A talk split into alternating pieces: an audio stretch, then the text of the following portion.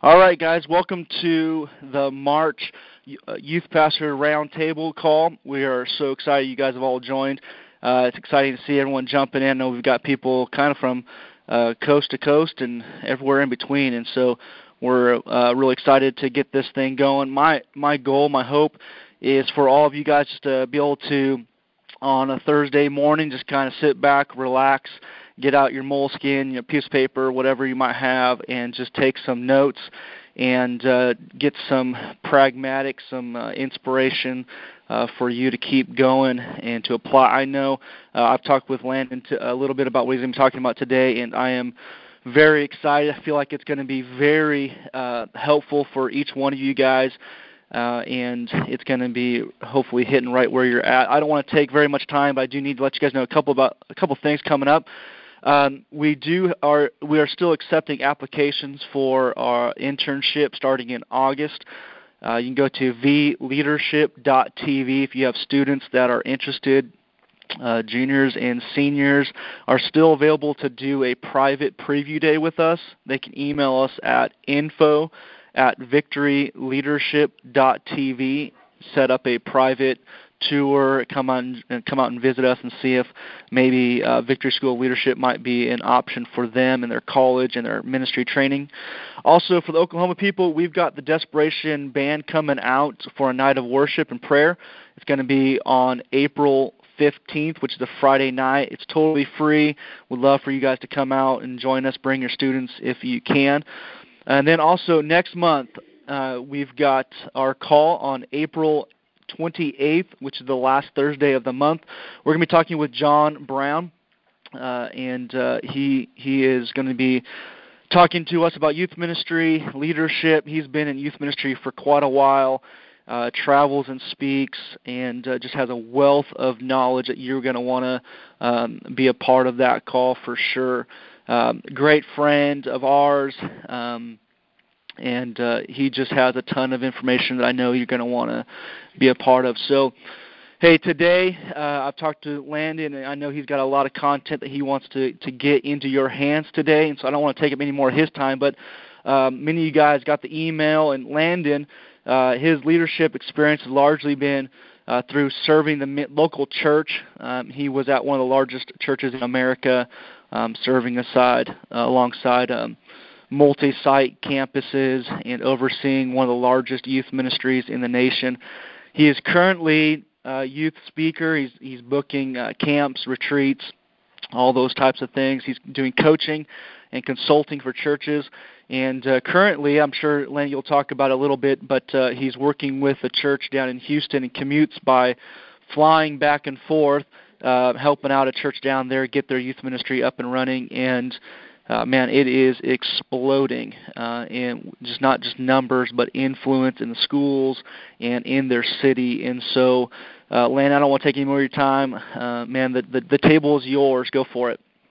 Awesome. Thanks, Ryan. I appreciate it, man. Thanks for uh, thanks for having me, man. I'm excited to to be with you guys. Uh, I think uh, if, if you had service last night, everybody's probably feeling that holy hangover a little bit. Hard to get up on a on a Thursday and, and, and get going. You're either uh, you're either celebrating or you're you're you're thinking about quitting. One of the two seems to happen on uh, on Thursday mornings. But hopefully, our time today um, can can be effective and uh, help you guys continue uh, to to advance. Um, just like Ryan said, a little bit about me.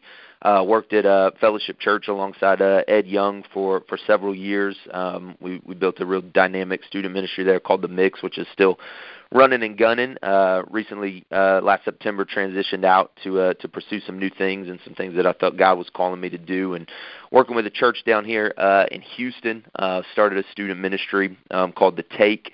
Uh, with them, uh, they they kind of had a Sunday model format going. They wanted to move to a midweek service, and uh, uh, man, God has been doing just some incredible, incredible stuff down here. I mean, last night uh, we baptized 62 students, um, had a, about 800, I think, in attendance, about 819, something like that, and it it was just amazing. Um, so we outgrew our student building here. Uh, so so there's some stuff that uh, that God's been doing, um, and I, I don't say that just to to to talk about numbers, um, but just to say that because I think some of the uh, the things that I've implemented in student ministry uh, are effective. You know, as with anything, chew the meat, spit out the bones. Um, but uh, hopefully, some of this stuff today uh, will will help you. You know, something I learned uh, a while back um, about leadership, just in general, um, is is it's really never about coasting. Leadership is always about advancing. Uh, I really believe that that we serve a God that is continually moving forward, uh, continually advancing the kingdom of God.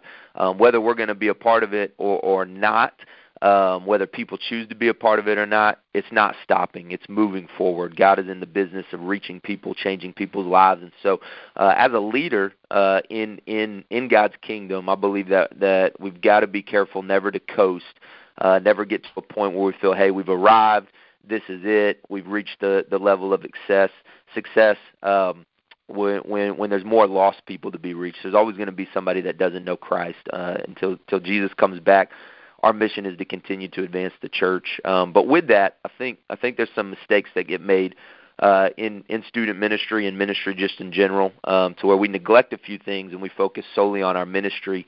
Uh, so the first two things I want to hit today. The first thing is this: um, when it comes to your leadership, when it comes to advancing, the first thing I think you primarily need to focus on is advancing yourself spiritually. Um, so if you're taking notes, maybe write that down. Advancing yourself spiritually, um, because here's what I believe: if you're not leading yourself, um, and if you're not allowing God to lead you in this personal relationship that we have with Christ, um, how can you really effectively lead others. And I know this sounds simple. It's stuff that we all know, but it's stuff that I have to be continually reminded of um, because ministry gets so busy. I know you guys have busy lives, busy schedules. Uh, you've always got the next thing coming up, um, but I think it is it is it is easy sometimes um, because I fall into this often to forget to spend that daily time with God, just spending some time in His Word and spending some time in prayer, maybe journaling, whatever that is for you.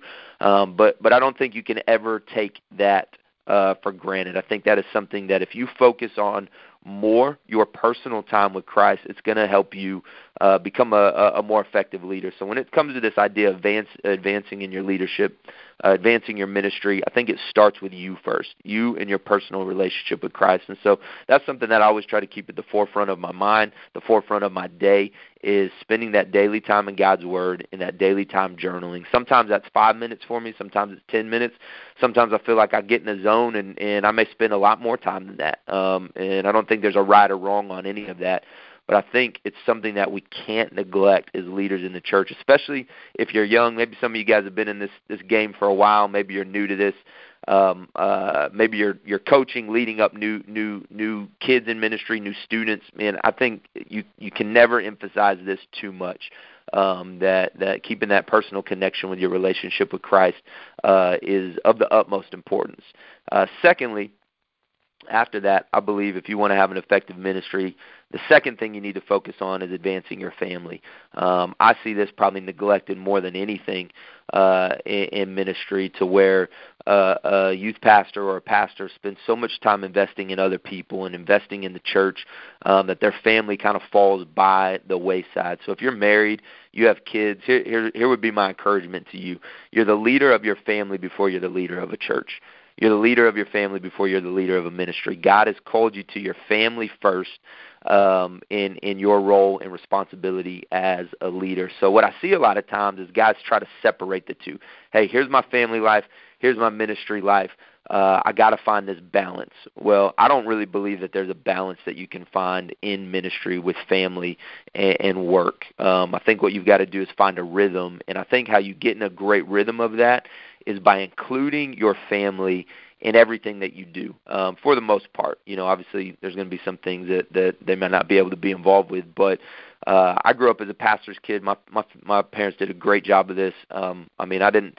I missed bedtimes. I missed school school events. I missed all sorts of things, you know, because I was a part of what my my parents were doing at the church. And there were times I wanted to be, times I didn't want to be, but but in the long run, I believe my time spent in the church um uh my dad including me i even remember as a kid when he was a youth pastor just just being around students all the time being involved in what he was doing. I never felt like i couldn't approach him. I couldn't go in his office. I couldn't go on the stage. I couldn't so let your family be a part of everything that you're doing. I think balance uh, becomes frustrating. Rhythm is something that's enjoyable. When you get in this cool rhythm of of hey, there's times where you turn it up, there's times where you turn it down, um, but your family's included. They're coming alongside of you in everything that you do, um, and not putting too high of a demand on your family either. Um, if you've got a wife uh, or a spouse that's in ministry with you, um, um, don't don't put too high of a demand on them to to to do things that uh, that are involved with your your ministry. Remember to lead them.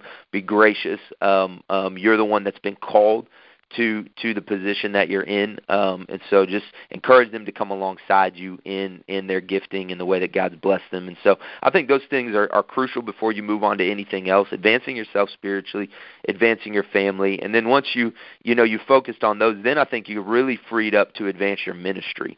Um, and so what I really want to dive into um, is to give you guys hopefully some some great handles on uh, what I think are, are really eight essentials for a healthy ministry. Um, uh, eight things that that I think will will help you really take your ministry to to the place that that that God's calling you to take it. Um, uh, I'm a guy that that uh, I know my my strengths. I also know my weaknesses. Um, when when it comes to my weaknesses, when I'm thinking of volunteers, team building, I'm always trying to find people that are great in the areas that I'm not great in, um, so that that that I can turn things over to them that I know I'm not going to be as effective in. I can tell you my strengths are programming, uh, evangelism, and connecting with students. And, and I enjoy the speaking side of things. I enjoy all the programming side of things. Uh, when it comes to to small groups and things like that, I'm I'm terrible. I always have to have somebody uh, helping with those logistics, organizing those things, uh, that curriculum, all that kind of stuff. And so I, I try to build our teams any any place that I'm working um, based on people's gifts, uh, and then surrounding those those guys uh, with with people um, that are strong in the areas that they may be weak in. But hopefully, these eight things uh, will help you guys. Um, and and then if you've got any questions, obviously we'll open it up to Q and A in a bit. Uh, but the first thing is this: I think the first and foremost crucial thing uh, to any ministry is clear vision. Um, you've got to set simple and clear vision. I, I do coaching with guys, and that's the first thing I ask them. Hey, what's the vision of your student ministry? Um, and if they can't tell me right there, then they don't have a vision for their student ministry. So as you're thinking right now, hey, what's the vision of my student ministry? If you can't just boom at the top of your head spit that out, then you probably should go back and re- really look at, hey, what what is the vision of our student ministry? Um, sometimes that comes from your senior pastor. Sometimes you have the freedom to set that. If you have the freedom to set the vision for the student ministry, here would be my encouragement: make it simple and make it clear. Um, uh, the vision for any student ministry that I'm typically involved in, uh, three things. We want to see students come to know Jesus. We want to see them get baptized. We want to see them get involved in the local church. That's the vision of the student ministry. Um, uh, keep it simple, keep it understandable, keep it uh, to to the level to where uh, a, a student can understand it, a volunteer can understand it, um, your team can understand it. Uh, big fat mission statements that are super creative, things like that. I think that's cool and well, but but if people can't hear it, know it right off the bat, um, then I think you probably have a cloudy vision. And and what I would do is encourage you to to come up with a very clear vision for the direction of your student ministry. Um, the second thing, and I believe student ministry comes in phases, um, depending on where you're at. Clear visions first. Um, the next thing, your volunteers. Trained volunteers are probably the most crucial thing to your student ministry uh, for growth and effectiveness um, and being able to sustain growth over time.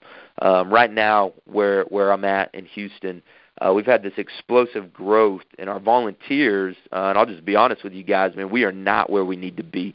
That's mission number one for this team down here is to recruit, train, and get volunteers involved. Um, uh, our, our ratio is so lopsided right now that things can explode with growth, and then if your volunteer base, your foundation isn't set, they'll implode very quickly. And so we're fighting – um, that time frame to to to get these volunteers involved, get them connected. Because if we don't, um, I could see us going in the reverse direction pretty quickly. So, um, train volunteers. Um, what, what I do is I have a, a training that I do. I'll email this over um, as well, um, so maybe you guys can get access to this. But uh, man, train your volunteers. Have a program um, that they want to be a part of. Uh, people want to be a part of something significant. They don't want to feel like you're begging them to be a part of something. So as you're recruiting volunteers, you're trying to get volunteers involved. My encouragement would be to make them feel like they're part of something super significant. Know the vision and then give them direction. So uh, I set up a very organized system. So once a volunteer has been recruited, you meet somebody cool on the weekend, hey, this person would be great with student ministry. They fill out an application. We run a background check on them. We do an interview with them. They come out to our Wednesday night program and they just observe. They sit in the back, they observe the program. If they still want to be a part of it, the next week they shadow somebody in an area that we think that they would be best suited to serve in, whether that's a greeter, a parker, a check-in person, uh, whatever that position may be. They they will shadow um, that that leader of that group um, for the first uh, Wednesday. Then the second Wednesday, they're on the team. We don't want to overcomplicate it, but basically they fill out an application, they get interviewed background check is clear. They observe one night, they shadow one night, and then they're then they're a part of the team. Um, we hook them up with a T-shirt, a lanyard. We want them to feel like an official volunteer. People will stay connected to something that is organized, and they feel like they're not coming to waste their time. If you just have somebody show up and you're like, hey, if you could just stand there and wave to kids, that would be awesome. You haven't given them direction, you haven't trained them. Um, they're, they, they may show up for one week, they may show up for two weeks um, but they're going to check out pretty quick if they don't feel like they have a significant role, that they've been trained in that role, they know exactly what their duty and responsibility is when they show up. Um, uh, we tell people what the expectation is. Um, and then they sign a commitment as well. Hey, I'm committing to be a part of this student ministry for the next six months, um, the next year, whatever that is um, uh, time frame that you want to decide on. But I think those things are, are, are great things for making student or making volunteers feel like they are part of something significant and that it's bringing value not only to students' lives but also to their lives as well. So clear vision, train volunteers. Um, for growth of your student ministry, consistent reach and follow up. I would say this is one of the areas that that um, I probably am strongest in. Um, our reach and our follow up with our teams um, um, is very effective. Um, we spend a lot of time in schools. Uh, I really believe that you don't grow um, unless you get outside of the walls of the church. Um, uh, I know there'd be people that would argue uh, with me on this. I don't think small groups grow student ministry. Um, I think evangelism grows student ministry. I think um, the idea that you're going to equip your students to reach other students um, is is an awesome idea um, and it works to some degree. But if you, as the leader, uh, and the leaders in the student ministry aren't um, leading by example, by being in schools, connecting with students, being outside the walls of the office, um, uh, then I don't think that the student ministry will grow as effective as it needs to grow. And so uh, we we kind of have a joke. Um, I, I kind of have a philosophy called "burn the desk." Um, we get rid of the desks in the office. Um, people spend too much time behind desks, and so uh, every week uh, our team um, in whatever area I'm working in. They uh, they have what is called a reach report, um, which uh, they have to weekly um, go through and plan out their entire week based on what schools they're going to, how they're getting on campus, what principals they're reaching out to, what teams. Um, we do things like Gatorade drops, flyer handouts on street corners. It's it's a constant reach. Everyone has to be out of the office at lunchtime um, on a school campus or near a school campus. Um, during lunch and then also after school they either have to be at a game or uh, some type of uh, after school event connecting with students. And the goal there is not to connect with the students that you know. Hey connect with them but your goal is to meet new students new people that you don't know. And so um, we do a thing um, uh, when i was at fellowship church in dallas called the mix on campus. We started that down here in houston. It's called the take on campus. Basically you take your student ministry and and and you figure out the ways that you can get on school campuses. Um, I could spend the next hour talking about that. It's a it's a it's a process, um, but you got to keep knocking on the doors. Just because one school says no, um, don't give up. Keep keep knocking, keep knocking, keep praying, keep going. Drop cookies off at the office. Do whatever you got to do to make a friend at that school um, because I think uh, uh, that's one of the most crucial things to growth is this you can figure out how to get on uh, or near school campuses. So, um, but with that, once we get students here, um, we track all of our first-time guests. They have a card that they fill out when they show up. Um, they immediately get followed up with um, on Thursday after our Wednesday night program. They get a, a text on Thursday. They also then get another text on Monday or Tuesday of that following week before the next uh, program. Uh, and that happens for three weeks. They get a text on Thursday and a text on Monday or Tuesday for three weeks. Um, once that student has not responded, they haven't shown back up, uh, the team is allowed to then take that student out of what we call their first time guest book. Um, they keep track of all of these cards up to three weeks. Once a student hasn't responded or showed back up for three weeks, they're able to move on. Um, but they do that. Uh, it takes a lot of work takes a lot of uh, empowering volunteers to help them with that. Um, but uh, the consistency of your reach, getting outside of the walls, getting to where students are at, and then following up with those students, those first-time guests that show up to your program, uh, is is crucial. I think it's the number one thing for growth in a student ministry uh, is reach and, and follow up. Um, so. Uh, clear vision, train volunteers, the consistency in your reach and follow up, um, and then also uh, I really believe excellent programming uh, is is a crucial thing, one of the essentials for a healthy ministry. You do all this work to invite kids, get kids there. If they show up to something that's not fun, engaging, encouraging, relational, then then they're going to check out very quick. They're not going to show up the next week. And so, when it comes to programming, um, you know, four things: pray it up. Um, I think we got to pray about the direction God wants us to go, plan it out, promote it everywhere, and then pull it off. Um, let me say those again. Pray it up, plan it out, promote it everywhere, and then pull it off. Um, so, so with that, um, and obviously go in the direction God's leading you to go with a series or an event or whatever that may be. Um, plan it out. Don't try to wing programming. Um, I try to stay two weeks ahead uh, of everything that we're doing. So the teams that I work with, um, they're planned out two weeks in ahead, um, so they know exactly what's coming up, um, uh, what we're trying to execute. We go through that um, on Thursday. Um, before the coming Wednesday, we re-go through everything. Then we go through a step-by-step of it again on Tuesday.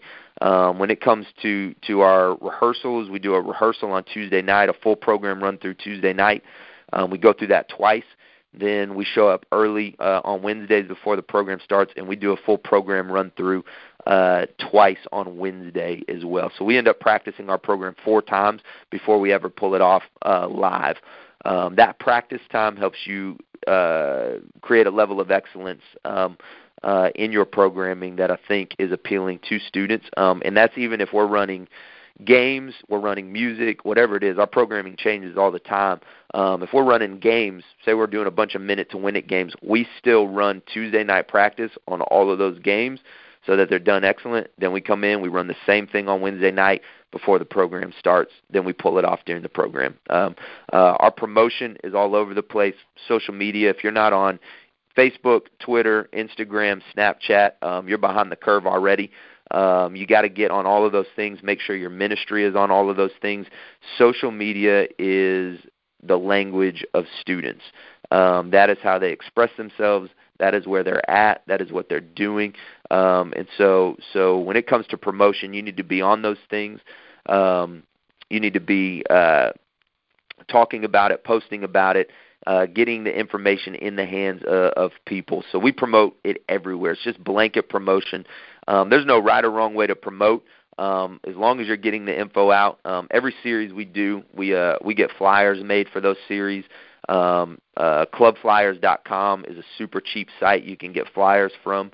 Um, so we, we do that with everything. Um, so that way we got we've got material in students' hands. Um, we're always promoting um, uh, the like last night we threw an event called the Whiteout Party. So within that Whiteout Party, we b- built in promotion for our next series. So we're always promoting ahead. So be thinking ahead in that um, uh, what you're doing one Wednesday night. Make sure you're promoting what's happening the next Wednesday night, um, and equipping students to help you promote. So we put flyers in students' hands. We bundle them in packs of five, and we say, hey, just give five flyers out at your school this week. Spread the word on what's going on. Um, you don't have to professionally order those. You can print them. We've done things on the cheap before where we just print it on on regular paper, black and white print flyer, handing out full sheets of paper, schools, things like that. So um, promote it everywhere pull it off. Um, so those would be the things with, with, with programming: pray it up, plan it out, promote it everywhere, pull it off. Um, uh, another thing that I think is essential: uh, effective small groups. Again, like I said at the beginning, I'm not your small group guy. Uh, I'm not the best at putting those uh, together. Uh, so I try to surround myself with somebody that is good at the logistics of that, good at pulling that stuff off. But here's what I think is crucial to your small group model: it has to be intentional, it has to be relational, and it has to be foundational. Um, so intentional um, there's got to be a purpose to it. Um, it can't be, hey, we're just getting together to hang out with 12 people in all of these groups.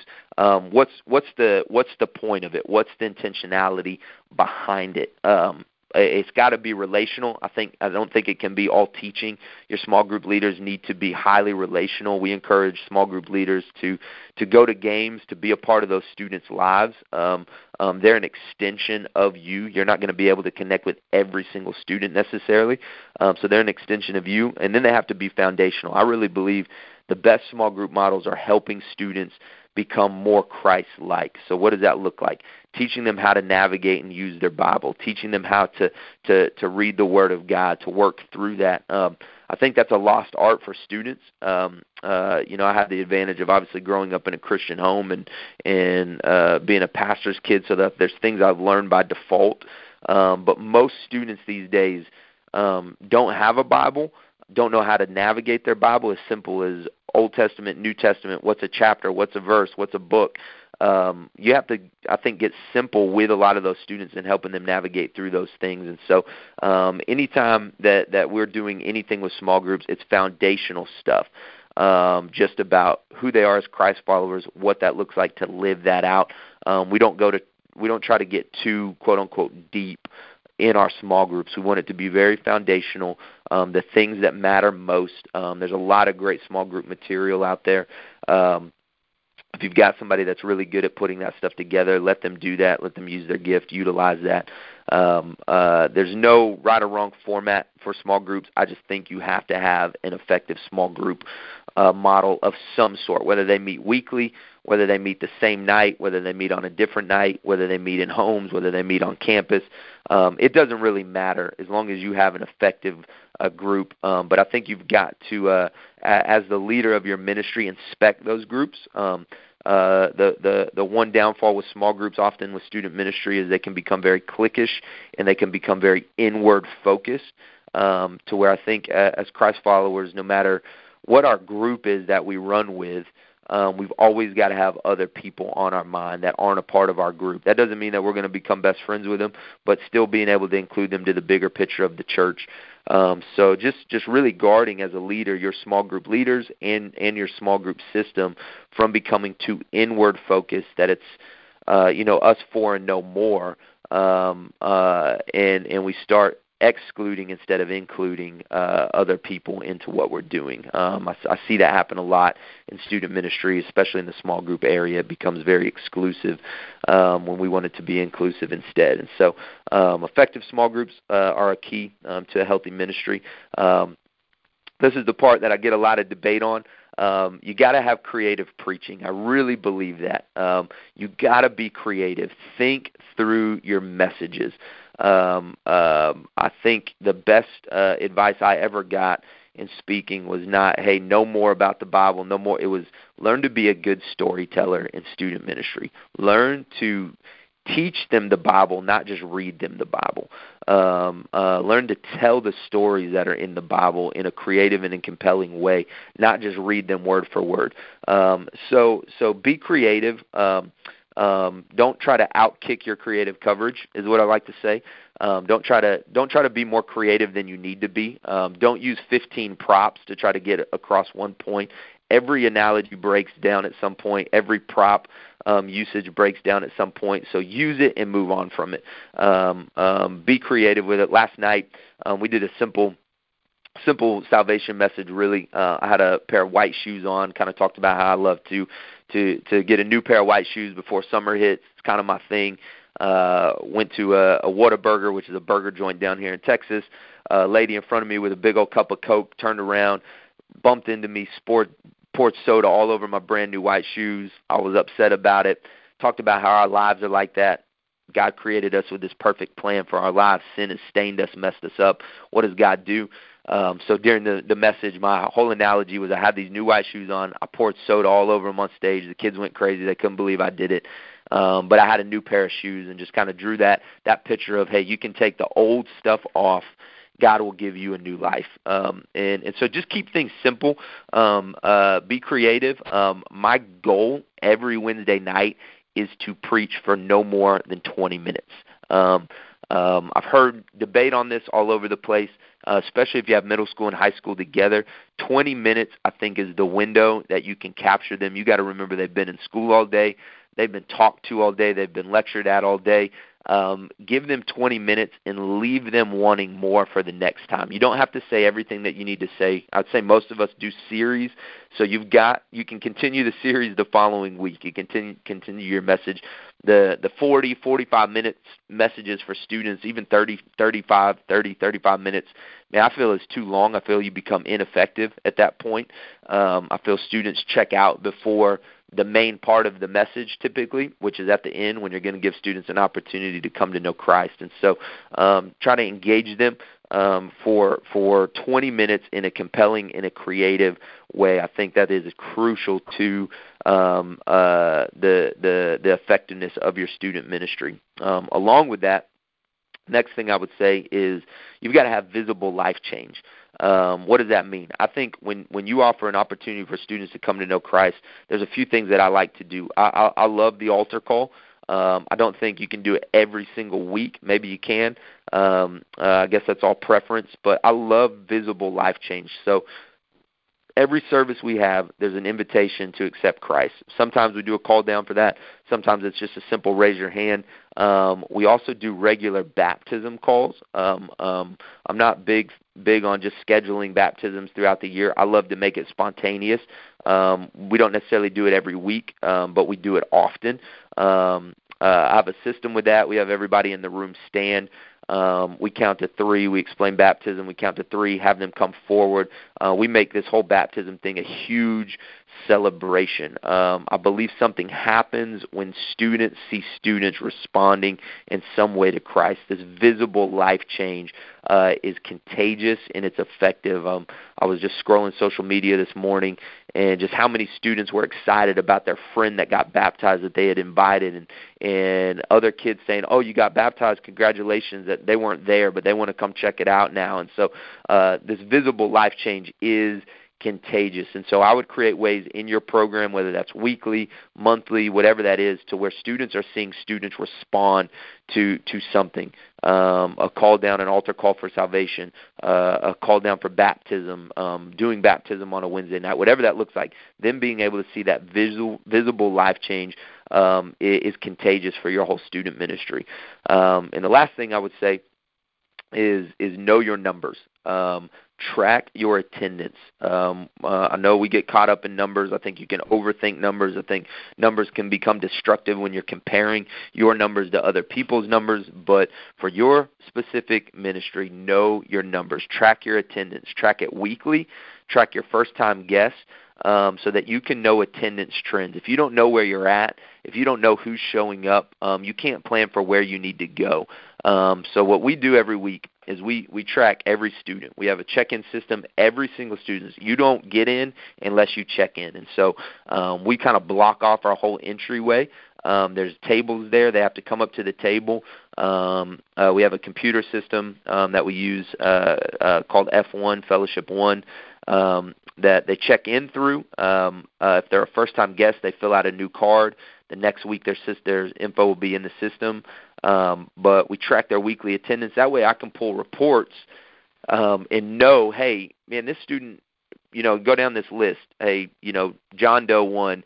He he came these first three weeks, um, but man, we haven't seen him the the last four weeks. Maybe we should give that kid a call, find out what's going on, see where they've been, see how they're doing. Um, uh, uh, uh, doing those things. So we'll throw a big event we'll do we'll do a we'll pull a report of every student that's attended over the last six months and we'll call those students, text those students, hit those students up. And so, if you know your if you're tracking attendance, you're going to be able to know your numbers. Um, I can look at a series. Hey, over these three week period, man, this this series, man, did really awesome. What were we talking about? What what, what was the concept behind that? Man, this series over here, it didn't do so well. What was going on? And we track all of that.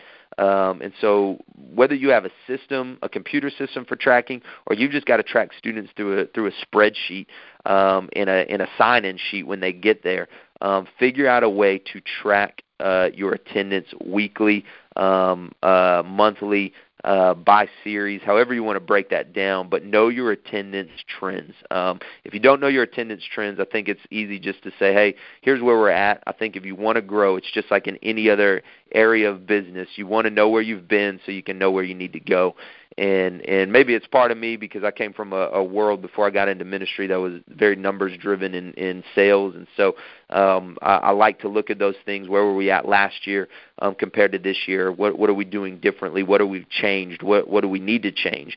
Those types of things, and attendance will tell you a lot about that. Now, don't get consumed with attendance numbers. Um, your your most important numbers always are for me the number of salvations, the number of baptisms, and the number of first time guests you have coming up. The most important number week to week for me, um, um, aside from salvations and baptisms, is my first time guest number. That's what I focus on most. Um, we try to run uh, 10% of our total number uh, first time guests. That's our goal. So if we had 200 students show up, I want 20 of those students to be first time guests. Um, if you're if you're able to pull that off, I'm telling you, you're going to see significant growth. Um, so, but then you want to get those first time guests to stick, and so we follow up with those first time guests, and we also track, hey, what percentage of those first time guests from week one showed up on week two, um, and so we try to run a 50% retention rate. Um, Brad Cooper um, down in uh, uh, NewSpring was talking with him a couple weeks ago. He he, he most of their campuses are running like 40 to 50% retention rate. That's how they're seeing such amazing numbers and growth because they follow up with these first time guests so effectively they get them back and so be creative with that we've offered kickback things for students to come back some some advantage type things for them to come back some connection um, those first time guests are usually followed up um, with somebody on our team that's in a leadership role somebody they've seen on stage somebody that that they would look to as a leader so so they feel uh, important about getting that text or that call or, or that post on social media. So um, that's that's kind of what we do with with our uh, with knowing our numbers. Um, but I think it's crucial. I think it's important. Um, we also do a, a wristband check-in system to where um, they get a wristband when they they check in, so we can reverse count um, the number of wristbands that we have left. Um, so we kind of know exactly where that number was at. Um, we do a head count. We compare all of those things every Wednesday night um, to come up with the most accurate attendance number. Then we look at our first time guests um, and we kind of evaluate all of that week to week um, so that we, we can be effective as, as we move forward. So um, those things, I'll run down them the list real quick. Eight things clear vision, train volunteers, consistent reach and follow up, excellent programming, effective small groups, creative preaching, visible life change, and knowing your numbers. I think those are eight essentials for healthy ministry. Um, I think you start putting those things into action, you'll see some growth. Um, and I know that's a lot to cover. It's a lot of things. I want to make sure we've got time for for this Q and A. So hopefully that stuff helped you. Um, we can dig into more details. I told Ryan that I'm cool with you guys getting my info if you guys want to follow up later on and talk more specific details about some of this stuff. Um, you know, an hour I don't think gives us a, enough time to cover everything in the world, but uh, I also want to be respectful of y'all's time and uh, uh, thank you guys for having me. So, Ryan, we can open it up to Q and A. Yeah, man. Hey, thank you so much for all that. Why don't you just real quick? Why don't you give us uh, your contact information. I know you do coaching for youth pastors and churches. Uh, you're also booking speaking engagements for summer camps and even just uh, other uh, Wednesday night things like that. So why don't you just give us your contact information real quick, and we'll also add that into uh, our email at the end of this as well. But why don't you go and just give it to us? Great. So you can you can for booking or anything like that, if you're ever interested in that, you can just go to landonpickering.com. You can find all the info there. Um, if you want to email me, that's usually the most effective way for us to schedule a time to to, to get on the phone. Um, it's connect at landonpickering.com. Um, and then I'll shoot you guys my number right now too if you're writing it down. It's eight one seven six zero two 2478. If you give me a call um, or shoot me a text um, with your info, um, I'll, I'll definitely try to get back back to you as soon as I can. Okay, awesome. All right, guys, if you want to get uh, in uh, to ask a question, go ahead and hit star six, and we'll get you in.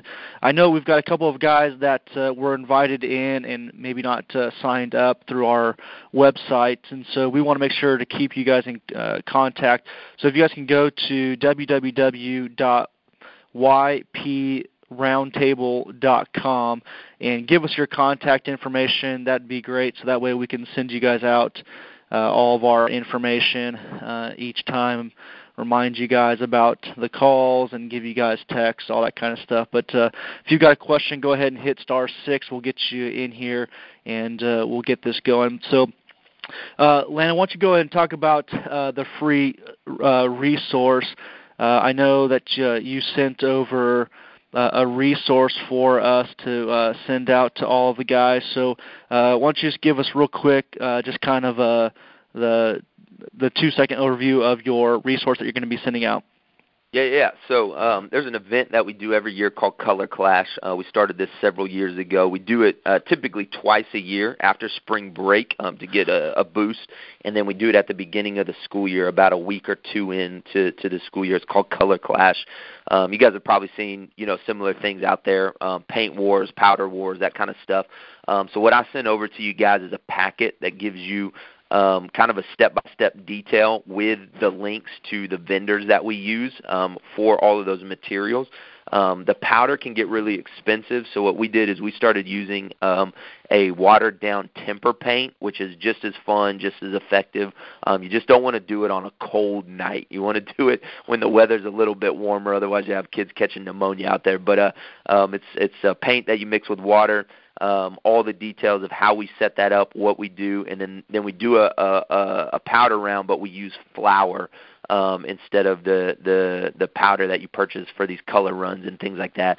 That stuff can get really expensive. We've tried to make it before; it's a pain in the butt. So we we try to figure out an effective way to um, to to do a cool event like that. It's been our biggest event every single time. Um, um, we've seen more first-time guests, um, and we use those those nights as big salvation nights. Um, we've seen, you know, hundreds of kids come to know Christ through those events, and then we have a lot of fun, you know, with it. But step-by-step process that I sent over um, for you guys. You can use the name Color Clash if you want to, um, or or package it in a different way, but but um, that'll give you kind of uh, all the vendors and, and people we go through to order all of that stuff.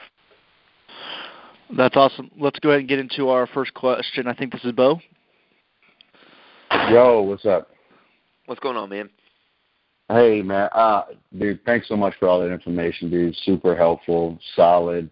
Uh, appreciate your heart. Appreciate your consistency. Um, one of the things, one of the questions I have is related to uh, getting involved and getting connected with your schools.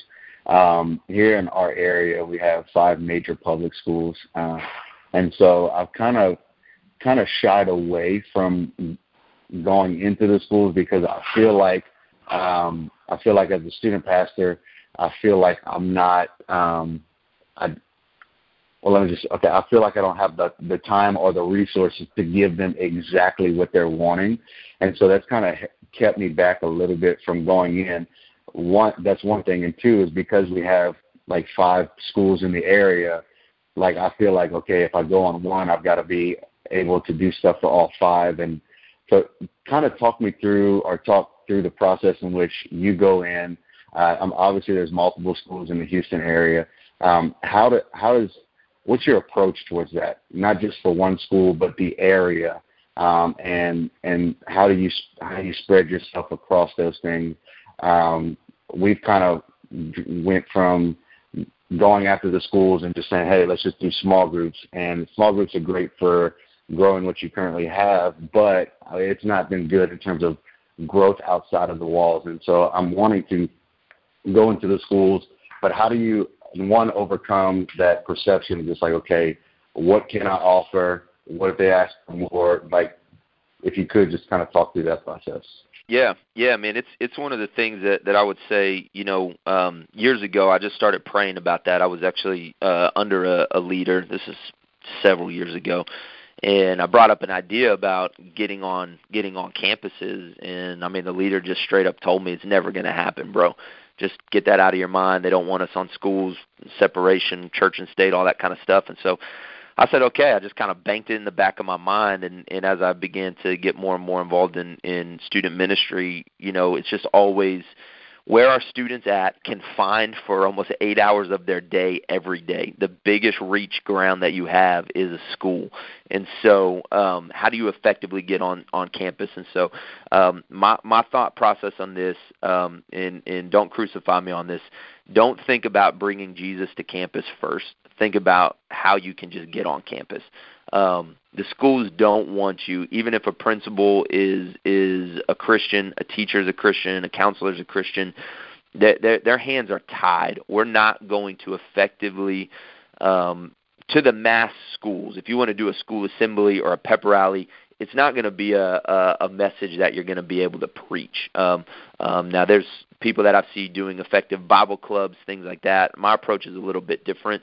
Um, we try to find uh, uh, really a principal or a counselor that that will let us um, uh, come in and meet with them. And so there's a few things, um, tips I would give you guys. Learn um, first and foremost to dress the way you should dress when you approach a school. Um, uh, I know it's all all cool with the Jordans and snapbacks and the the the typical you know um, um, uh, youth pastor get up. I think around the nation.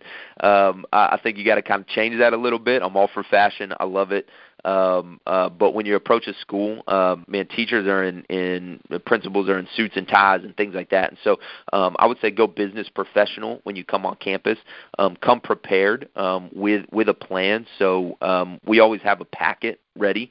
Um, we we rephrase um, what we do. And so the the student ministry that I'm working with currently down here in Houston is called the Take. Um, so we we phrase everything. You got to learn to speak their language as well. Dress their dress, speak their language. Um, uh, don't talk in terms of hey, I'm a youth pastor that has a ministry. Change your terminology to hey, I run a student program called the Take. That's what I. This is my my sales line. I run a student program called the Take. Here's the vision behind the Take we we want to see students become effective in life. Um, deep down, I know the only way a student's really going to become effective in life is if they have a relationship with Jesus. I don't have to say that on the public school. So uh, our goal um, with the Take is to see students become effective in life. It's a program that meets every Wednesday night. Any student's welcome, no matter what their belief system is. Um, uh, but we want to also serve your school. Um, we really we want to really help you bring fun, energy, excitement, and unity um, to your school. And we would love to talk to you uh, about how we could partner with you. Um, and so that's kind of the sales pitch.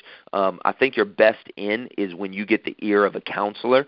Um, counselors every year in every public school across the country have programs that they have to implement. Um, in Houston, for our middle schools um, down here, it's a, a program called No Place for Hate. So all we do is try to partner with them with what they already have going on. Okay, No Place for Hate is already established. She has to run four things a year um, that are school type assemblies for the whole school that involve someone talking about um, no place for hate. So okay, no place for hate. They wanted us to come in and talk for uh, about bullying. So we said, hey, here's the deal. We'll come in. We'll set up uh, a thing where we run some fun games um, and then we talk to the students about bullying. We'll meet in the, the cafeteria, we'll meet in the, the gym. Um, so you go in and you plan that out with the counselor. Um, I don't get caught up in the, uh, hey, could you come in and help us with this troubled student uh, with a one on one session every week for two hours? I, I honestly, I don't have the time um, to do that. My goal getting on campus is to be in front of as many students as possible. Um, and so go in, try to get the ear of a counselor, set up a meeting. Most of them will find time to meet with you. Um, um, work alongside them with what they already have going on. So our approach isn't we want to bring a new program in. Our approach is hey, we want to partner with what you've already got going on. And here's the here's one of the keys. They're going to bring somebody in to talk about this stuff regardless. So here, here's the advantage you have. Um, we always tell them, hey, look, we know that there's things that go on every year at every school. There's issues that come up, things like that.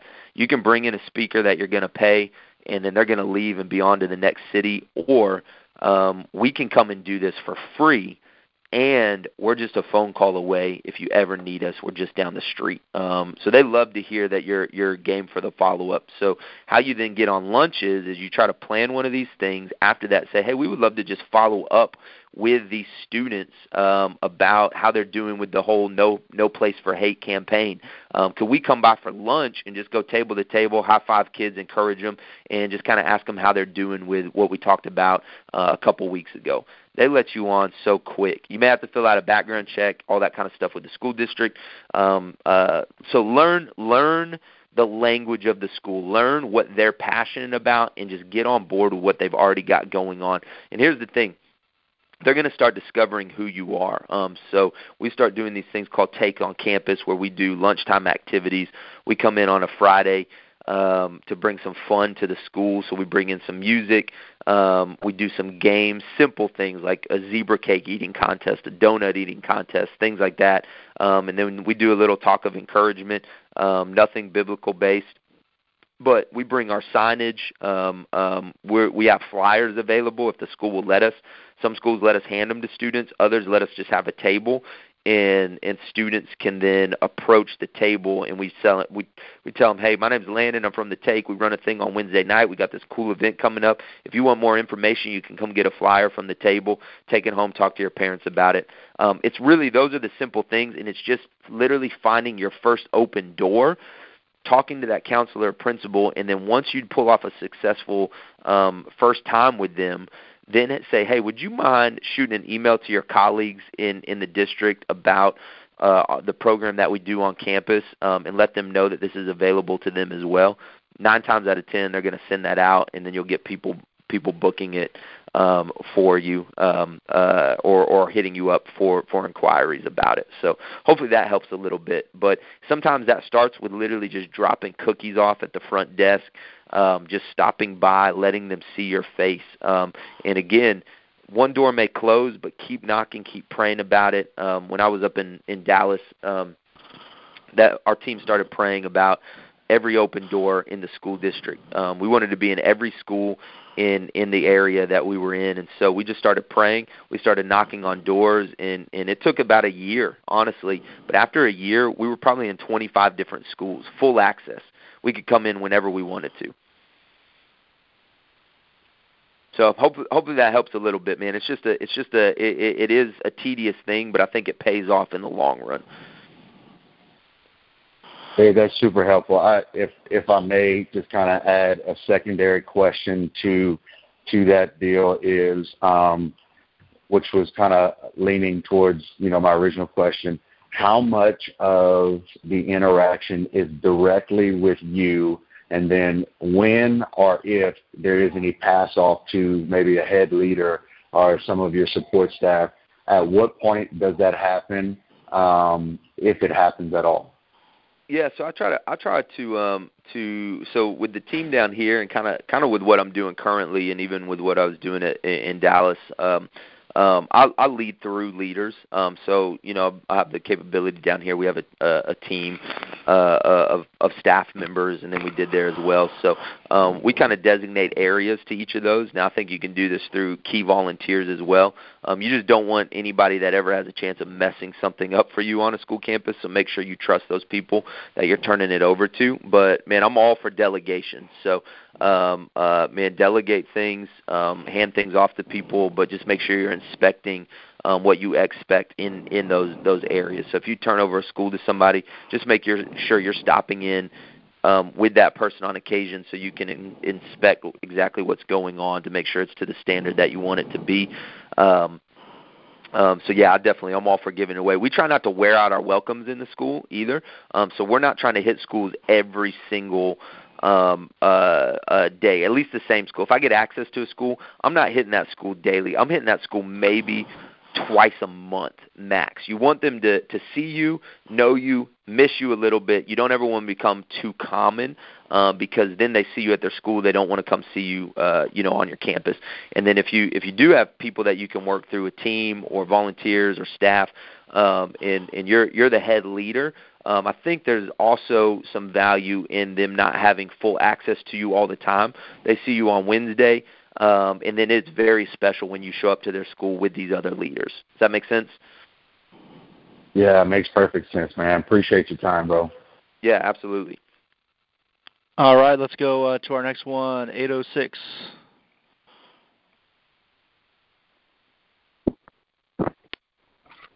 Hey man, this is Cameron. Thanks for all that. You uh, definitely uh, helped out with the school question that I had. Um, I do have a question about uh, some some volunteer training.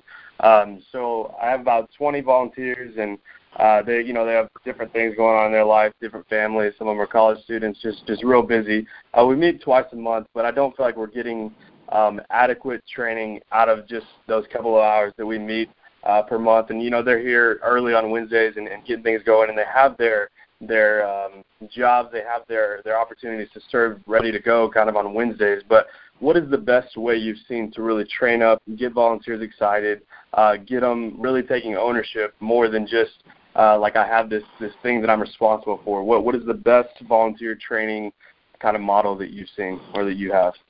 Yeah, so so so what we try to do typically, and what I've tried to do, you know, everywhere that I've I've worked with is is build a model to where um, there's a consistent time that they show up on Wednesdays. I, I, I try not to overly meet with them because they do have busy lives.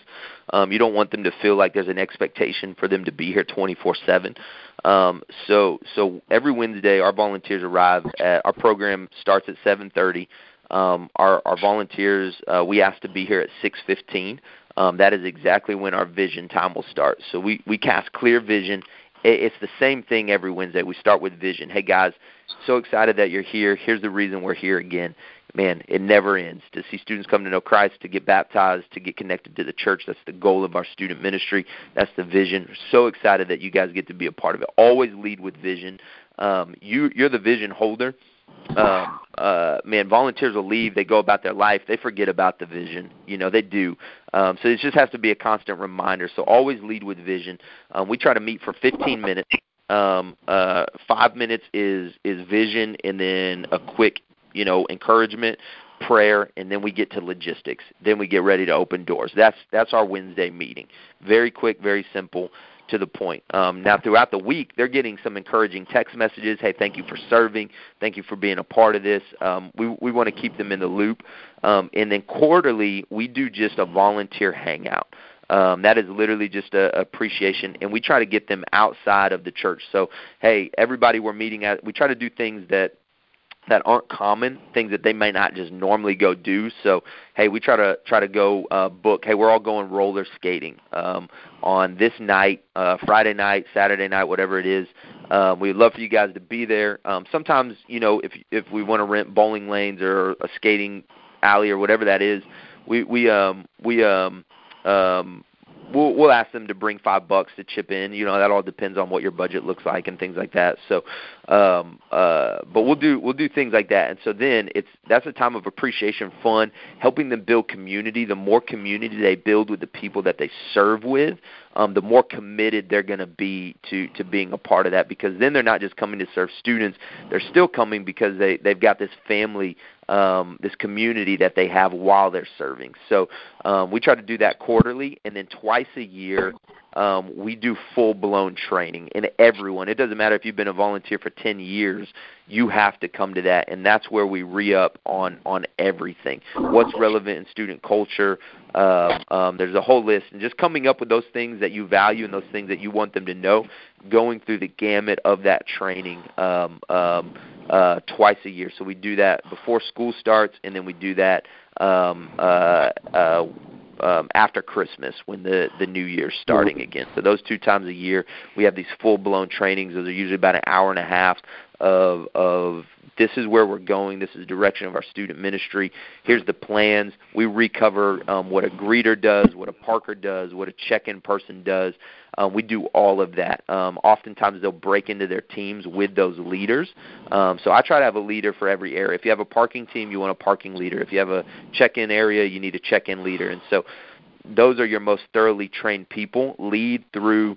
Um, so make a list of your your your areas. Find leaders for those areas lead through those leaders. So you're not having to teach somebody to do check-in. Your leader of the check-in is helping to teach people to do check-in. You you you recruit them, you encourage them, but then you turn them over to the leader of that area. Um, and so we'll have this big time of general training, then they get into specific training. Hey guys, we want to re up on all of our check in training. Boom, the check in team. Hey, we've got some new people that are joining us. They're going to get trained on that. So everyone moving into the, the new year and into the new school year is thoroughly trained on the area that they're going to be serving in. Um, and and really try to lead through those leaders that, that you really invested in, and then those quarterly uh, appreciations. You still keep vision at those points, those are encouragements. Those are more about thank you for being a part of this.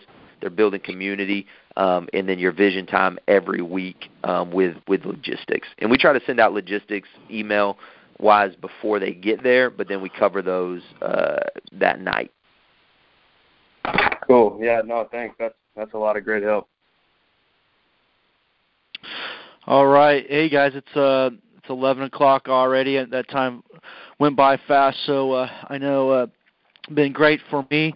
Landon, thank you so much, man. Any final thoughts for us? I mean, I just I'm just so thankful for you guys. Uh, man, I know student ministry can be a grind. Ministry is a grind.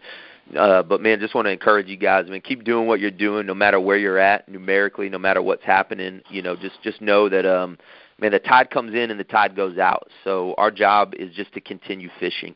Um, so just make sure that no matter what, if you're having a great run. Students are showing up. Things are going awesome, awesome.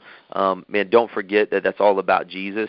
Um, things may be low. Things may not be going in the direction you want them to be going. You may be frustrated. Hey, just remember it's about Jesus. Um, um, uh, don't don't don't get don't get caught up in this comparison game. I think that's the uh, just the way social media is these days. Um, and I think it's so easy to to see the back of the room picture that looks like eight million people showed up to a student event.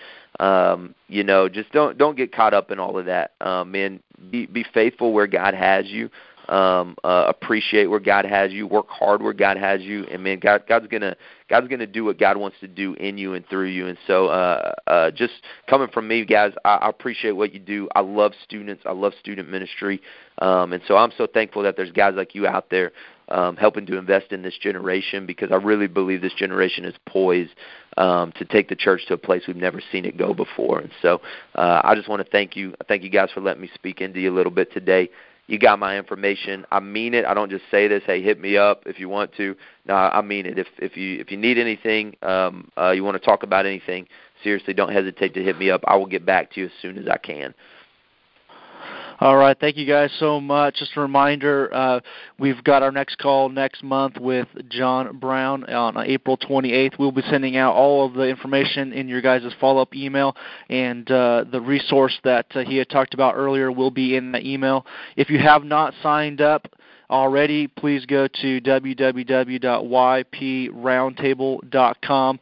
Make sure we've got your contact information so we can keep you informed about all the calls coming up. Hey, have a great week, guys, and thank you so much for joining us uh, on this March episode of the uh, Youth Pastors Roundtable. Thanks, guys. Have a great time, and I appreciate all every single one of you guys.